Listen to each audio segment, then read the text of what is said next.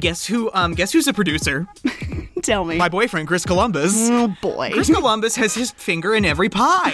I'm telling you. Such a graphic way to put it. Also, I would just like to mention that today's show is brought to you by Citrus punch. Tangy Citrus Punch, a ripoff of a ripoff. Where do you buy this? At Aldi. At Aldi. Oh my goodness. Carrie left this jug baking in the car trunk.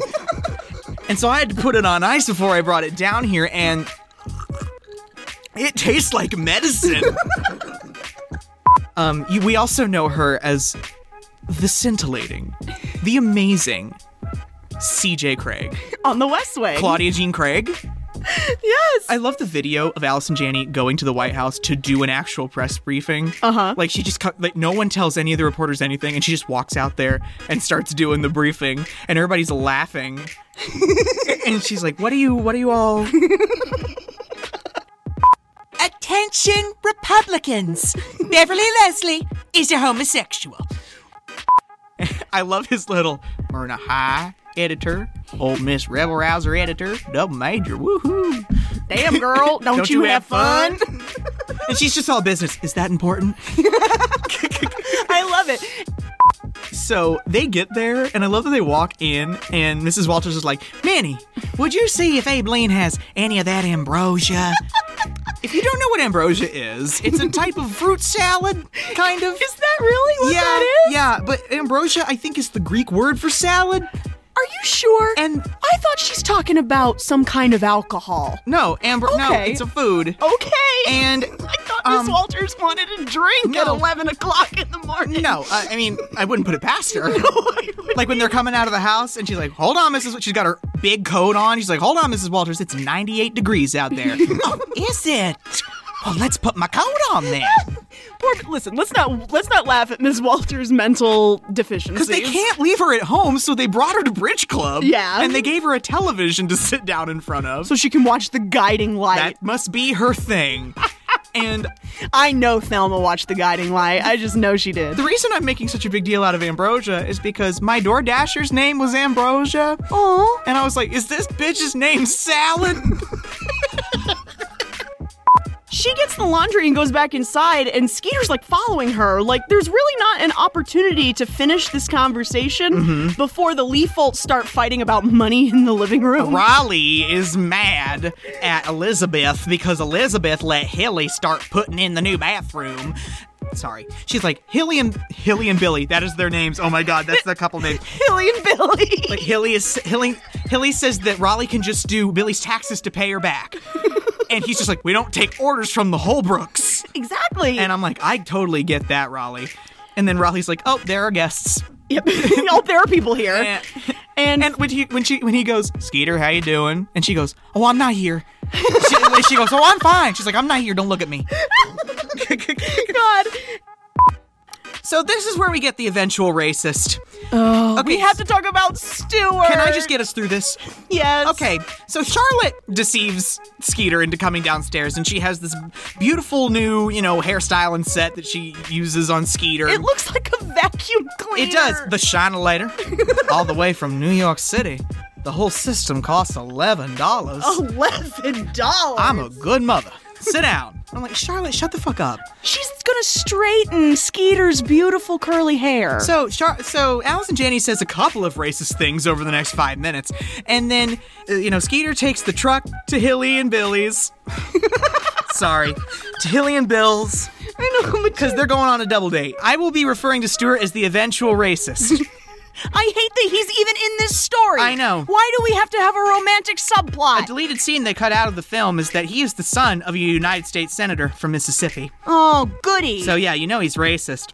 That dinner goes terribly. Stuart gets extremely drunk.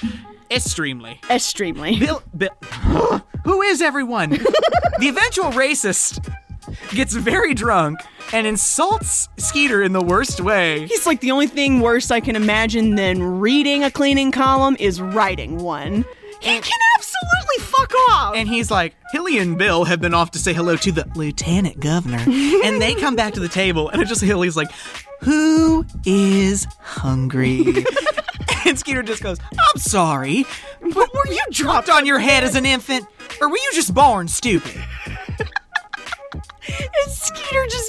out. Goodbye. Don't need ya. Act one of Eventual Racist is over. Get wait, there's two more acts. it's a three act. Oh It's a God. regular Arthur Miller play.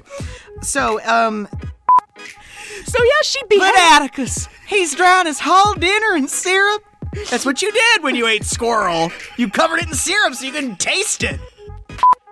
And, like, Mae Moakley comes waltzing up to Elizabeth and goes, I'm hungry, Mommy. She's always hungry. She goes, you she's always hungry. And you can see her face, her little face, it just drops.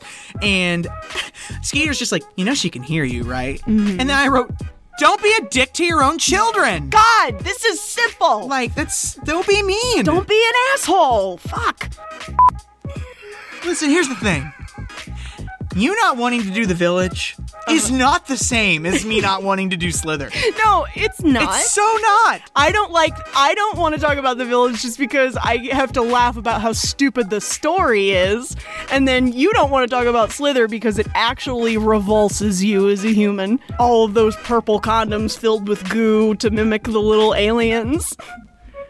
Did you not know that some of them were condoms? Carrie, no more words. so yeah, they're they're watching the funeral. We see the eventual racist again. Oh fuck! He works on an oil rig in the middle of the ocean. I'm not even sure if that's true. I feel like that's something he tells women so he can literally leave whenever it gets too hard. I don't know. I don't give a shit. He's fictional. We completely skipped over him taking her back out too. You know what? I don't care. yeah, no. It's so not material. no, yeah, Stewart's come back into the picture at this point, and him and, And uh, they- they're a steady thing now. yeah, but again, we so don't care, so we're so not talking about it. She's played by this woman named Dana Ivy. Dana Ivy is notorious for playing Southern white ladies. This is her second kicking and streaming appearance. Dana Ivy is in the color purple. Oh, that's right. as the woman who's treating Oprah very badly. yes, She's also a concierge in Home Alone 2, Lost in New York. one of these things just doesn't, Belong belong here. And w- w- what movie was she? She was in Sleepless in Seattle. Mm-hmm. She was the. She got white lady problems. yeah, I remember. Yeah. Wow, driving Tom Hanks nuts. My favorite part of the film, we get to dispose of the eventual racist. Oh my God, Stewart again? Okay. We, we have to talk about Stewart. Stuart's mad because she told him that she wrote that book. And he's like, Well, this is not what I believe in. Things are fine around here. Why go stir up trouble? And so he's he calls her a selfish woman and, and then drives away into the sunset. And I'm like, Okay, bye. Thank God. bye bye, eventual racist. He was a racist the whole time. Literally nothing can be gained from this. Like, he was literally a hot distraction the whole time and then turned out to be a fuck. And I'm like, why are we even doing this? Why did we even have to go through all of that? That's a lot of money that was wasted on his subplot. Guys, I am sick of these men on, gr- on Grizzly. Did you just get a message? Like I keep getting them. I decided to turn on my grizzly notifications again. We're trying to work, and you're getting and ass no, they're- appointments. these men are all 700 miles away. I don't even think they're real. Probably not. and I'm just like, why can't anyone in my neighborhood hit me up?